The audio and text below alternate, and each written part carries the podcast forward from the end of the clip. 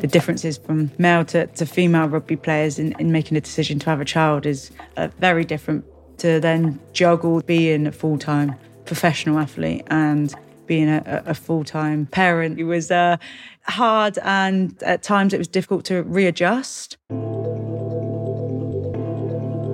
You're listening to the England Rugby podcast, O2 Inside Line.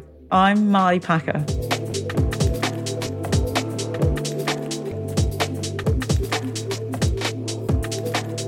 I'm Marley Packer and I play for Saracens. I play open side flanker, so I say I just hang on the side of scrum and look good, but um, I'm the one that comes off and either hits the eight or makes the tackle on the 10. I grew up in a, a town called Yeovil in Somerset. I did love my childhood massively. It was just my mum, my brother. Weekends, we spent quite a bit of time with our grandparents. I think it's probably to give my mum a bit of a break.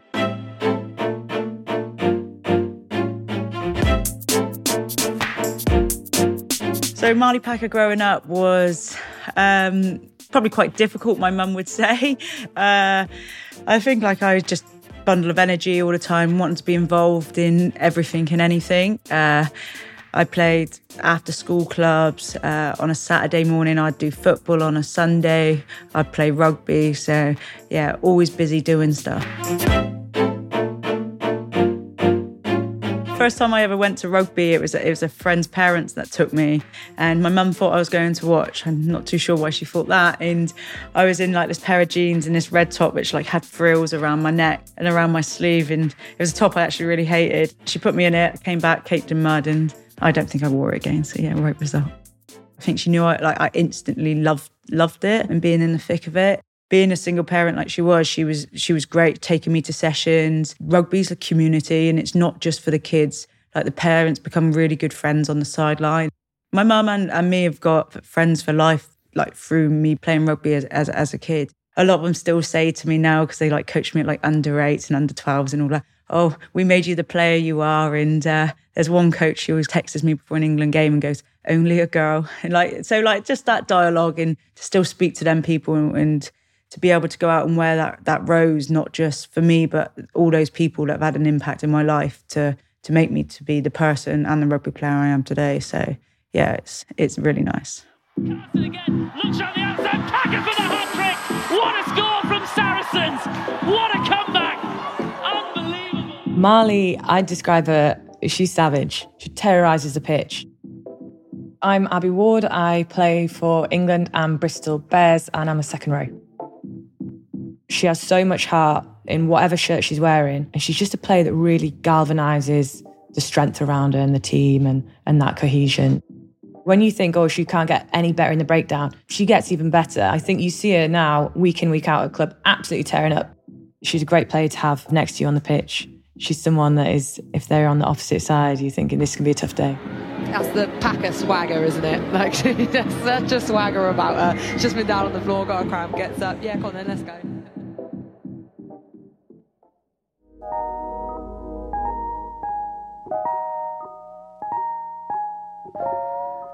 When I left school, I didn't really know what I wanted to do with life. I was good at sport. Um, I'm dyslexic, so didn't want to do academics really. So went to college and I kind of did a sports course. And at the time, coaching kids, I didn't really enjoy what wasn't for me. And then it also impacted on my weekends. I wanted to be free to be able to play my own sport instead of doing coaching and in the evening. So we went back to the drawing board and um, the under 20s at the time put me in touch with a, a lady called Zoe Eaton, who actually became my sevens manager in future. She was like a rugby advisor at the time. We came up with plumbing because I'd been doing some labouring for some brickies on a building site uh, in my holidays, which was great money at that time when I was that young. I got on an apprenticeship, did my apprenticeship alongside my rugby at the time, played for England under 20s. I captained them as well, which um, was a really proud moment. And then in 2008, I got my, my first senior call up to uh, yeah to the senior squad. I remember we came back after a game and I, I got a call off of Gary Street. And um, Gary Street, like, lovely coach, um, bit of a joker. And he goes to me, Hi, Marley. I'm like, Hi, Gary, a little bit nervous, like, head coach of England. And he was like, uh, You got a passport? I was like, yeah. He's like, good, she's going to need it. We're calling you up to come to Amsterdam for the European Championship. For me, that was massive, but still, I was quite mentally young then. I knew no one, literally. Probably cried on the phone to my mum for two weeks because I am pretty much a mummy's girl. Don't admit that to too many people. When I was first in the squad, Maggie Alfonsi was in the squad and in my position, and she was one of the best in the world. I was her roomie, so I was super nervous, even more now because, you know, Maggie's uh, my roomie. Um, but that went really well. And then a couple days later, we were all sat in this room and um, we had this big flip chart and like the page was down. We all sat in this room.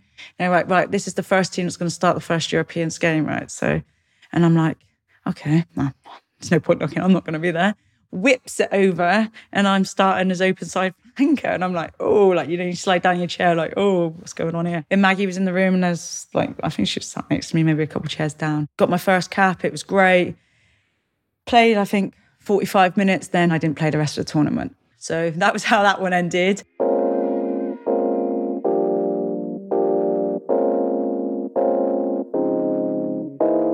My name's Maggie Alfonsi, uh, former England uh, women's rugby player. I represented England 74 times over an 11 year period. My relationship to Marley Packer, well, she was my my opposition, my competitor, my colleague.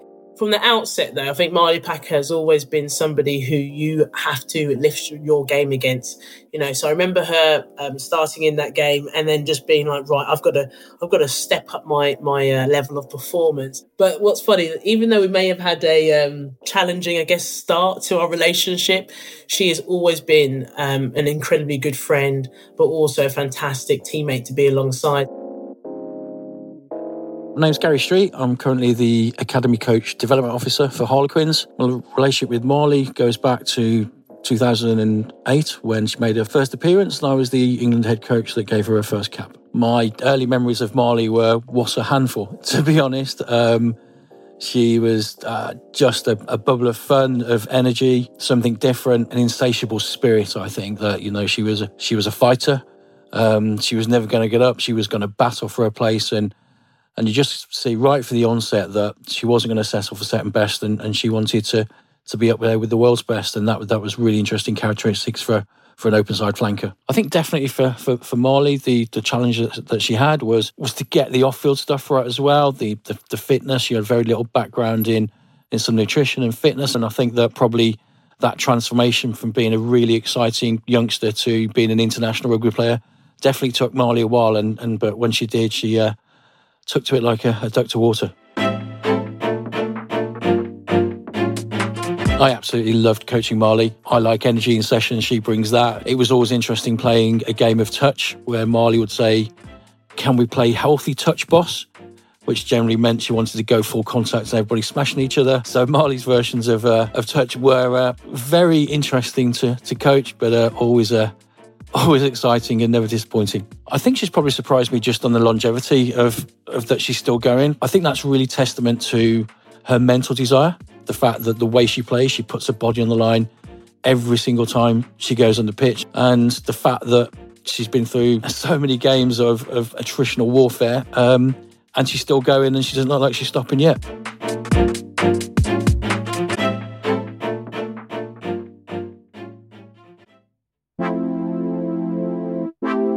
When I came back, I just like reevaluated what I really wanted. In plumbing, I knew that was what I had to get to pay my way, if you get me. So that was the really important thing is rugby wasn't professional then.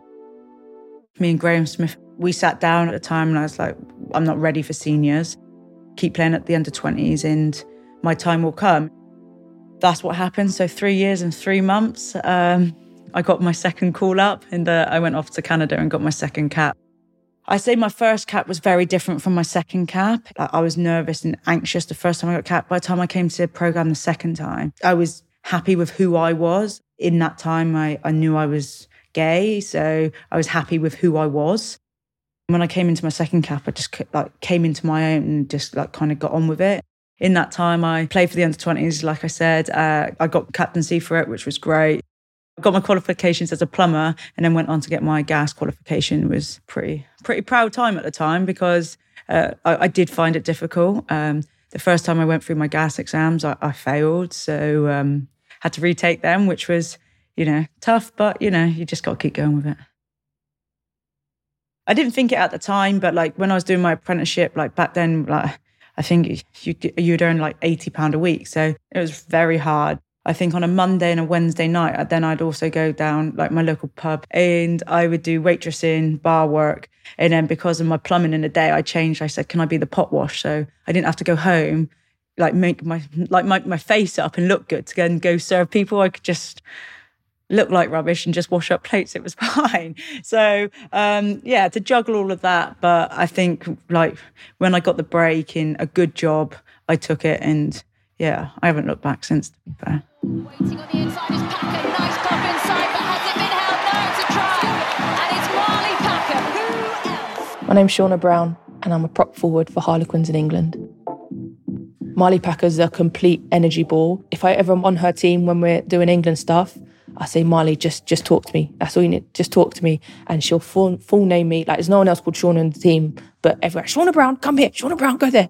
And some people like, she shouts at you a lot, but I, I like it because you literally know exactly where you are with Marley. And if she doesn't like what you're doing, she'll tell you.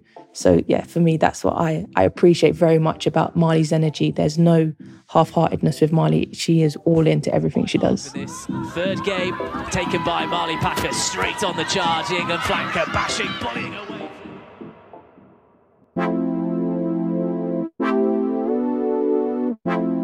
Rugby and plumbing is very male dominated, but I think for plumbing, I'm someone that like it doesn't matter who I'm with, I can have a laugh and like a joke banter with them. So the lads in work, like I get on with them quite quite naturally. It's not a thing. You just need to know make sure that they're they know what the line is and they, they can't cross the line. And I think for me as a rugby player, uh, it's exactly the same thing. Like you can push Marlin pusher, but when you hit that line, then you're going to get a bite. So I think it is quite similar in, in that respect.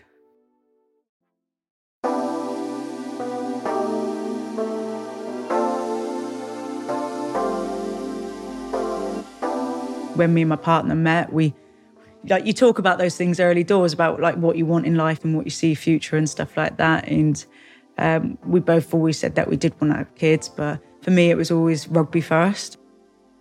The differences from male to, to female rugby players in, in making a decision to have a child is uh, very different, but you have those early conversations, you know what you want. We were a few years down the line before we, we decided definite. And we were really fortunate that um, we managed to conceive first time. That was a really positive thing, but to then juggle then the expectations of being a full time professional athlete and being a, a full time parent slash the first nine months of just making sure that my partner was happy was uh, hard and at times it was difficult to readjust. For the time that we knew that we were going to have a child, we knew that we were doing it while I would be going away on, on long stints of time away. I think uh, there's a bit of planning that has to be be done with it. We were meant to be going on an Australia New Zealand tour. Oliver was due in the October November, and then I think four weeks later I was meant to be going away on this tour for a month and a bit. Obviously, COVID changed a lot of things for a lot of people. Like I wasn't able to go to his scans and things like that. But the positive of it is that I've been able to spend so much time with with Tash running up to her giving birth to Oliver, but then actually I've managed to spend a lot more time at home with them because of the situation we're in. Um, and I didn't have to jet out to uh, Australia or New Zealand quite so soon. I think it's getting a little bit harder now because Oliver knows when I'm leaving and because I'm the cool parent. um, he he like he has a little tear every now and then, but yeah, it's okay.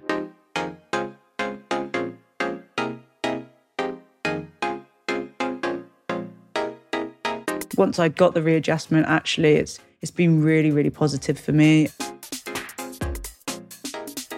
I think my switch between being a rugby player and being Marley the mum, I find it quite easy and I actually really, really enjoy it. When I was juggling doing plumbing and being a rugby player, you wanted to always be that rugby player. And then when I was lucky enough to become professional, I was always on rugby. So even though, say, I don't know, five o'clock, you go home after your training day, I didn't have that switch to switch off from being that rugby player. I was always thinking about things or watching extra footage or just being around rugby personnel, like people. Um, you naturally just talk about it. So I think now with with Oliver and my partner, when I go home, rugby is not the conversation. And even if I have got a sore back or something, that doesn't mean Oliver doesn't want to cuddle and being picked up. So yeah, just crack on and make sure that the balance uh, is always right for both. Becoming a mum for the first time, it's a, it's a feeling that I can't explain. You've got to love and look after and provide for for this this little human that is that is part of you both. It is very very special. I literally fall in love with him more and more every day, and like I see myself and Tash come out running, and I'm like, oh, scary. little Marley Packer running around. Oh, no one needs that. The support I've had from teammates, staff, both at my club Saracens and here at England, has been phenomenal. Some of the reactions I got from players, um, I'll go with Poppy Cleall first. So Poppy Cleall was, was oh, I bet that was expensive. but she was super happy, obviously.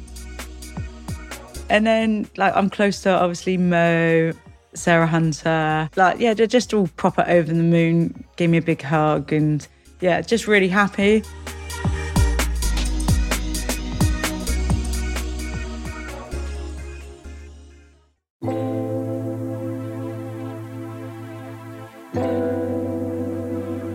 Back in 2018, when obviously I got done for drink driving, it wasn't the fault of like not getting back into rugby. It was just, just more of the, like the, the ashamed bit of it.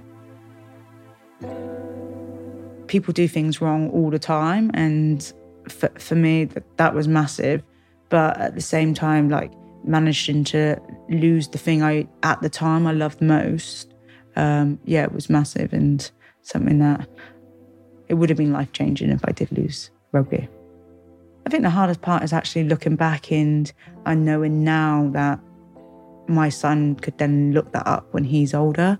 Um, I'm about inspiring the next generation, and whether that's through my rugby or stuff I do off the field, I want to help make the next Red Rose or the next England rugby player, whether it's boy or girl. So I'm massively ashamed by it, but at the same time, I hope that the people around me and younger players coming up through learn from my mistake and hopefully that it doesn't ever happen to them.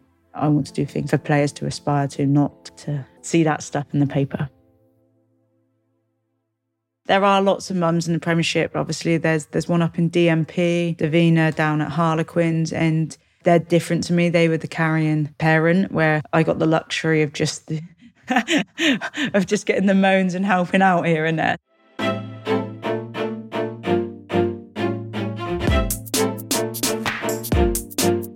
For me, for being a, a, Red Rose, there's there's such a drive to be the best I can be and be that rugby player. So that drive's still there for me. And for people playing in in the Allianz League, there's got to be a massive drive for them. Going week in, week out, playing rugby, training, giving up a lots of their free time while they're still doing a full time job or um, being a full time parent. So I take my hat off to them because, yeah, it's a lot.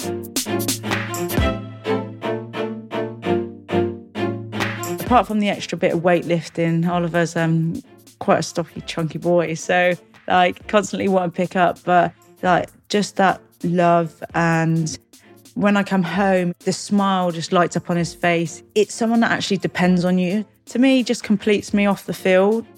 I understand that, like, my partner and Oliver are not going to come and watch me every game. Probably over the years, I've been quite selfish in my expectations of, of either people coming to watch me or that actually rugby or gym sessions go first. But when I'm at home, m- my expectation from my partner and me being a mum to Oliver is that he he comes first. And if that's to make Tasha's life easier and me putting the washing on before I leave and doing the washing up and just those little things that like don't count for much, but actually it's massive when when when you've got a child and just making sure that like everyone's happy across the board it's life changing, but it's life changing in all the right ways. Um, there's adjustment. There's adjustment in your relationship. There's adjustment in in the sport you do, but actually, it's all worth it. But I think on the rugby pitch, I'm still Marley Packer, as in like, you know, I I, I pride myself in I won't take a backward step. But I think off the pitch is that he's made me learn to that that switch from rugby to to to to him and to, to Tash. So I think actually that's only making me a better rugby player. I'm Louis Deacon. I'm the England women's forwards coach. Marley Packer, um, she's a winner. Like she's so committed um, to everything, but she wants to win at all costs, and she's invaluable to like the success of whatever team she plays in.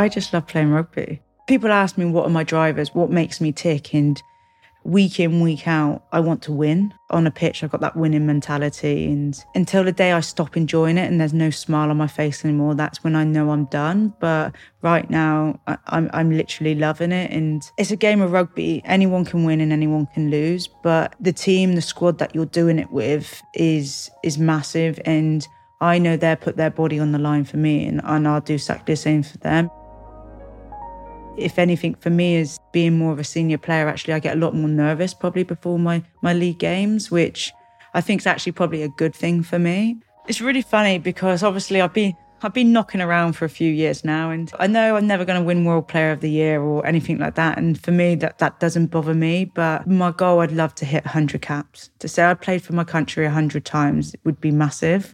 Right now, like I'm enjoying what I'm doing. I take each game as I can, and if I get selected, then that's another cap there. And if I don't get selected, then it's not another cap. Do you know what I mean? And that would be a dream, a goal that I'm I'm really going for. But whatever happens, long as long as whatever I'm doing, I'm enjoying it, I'll, I'll be happy.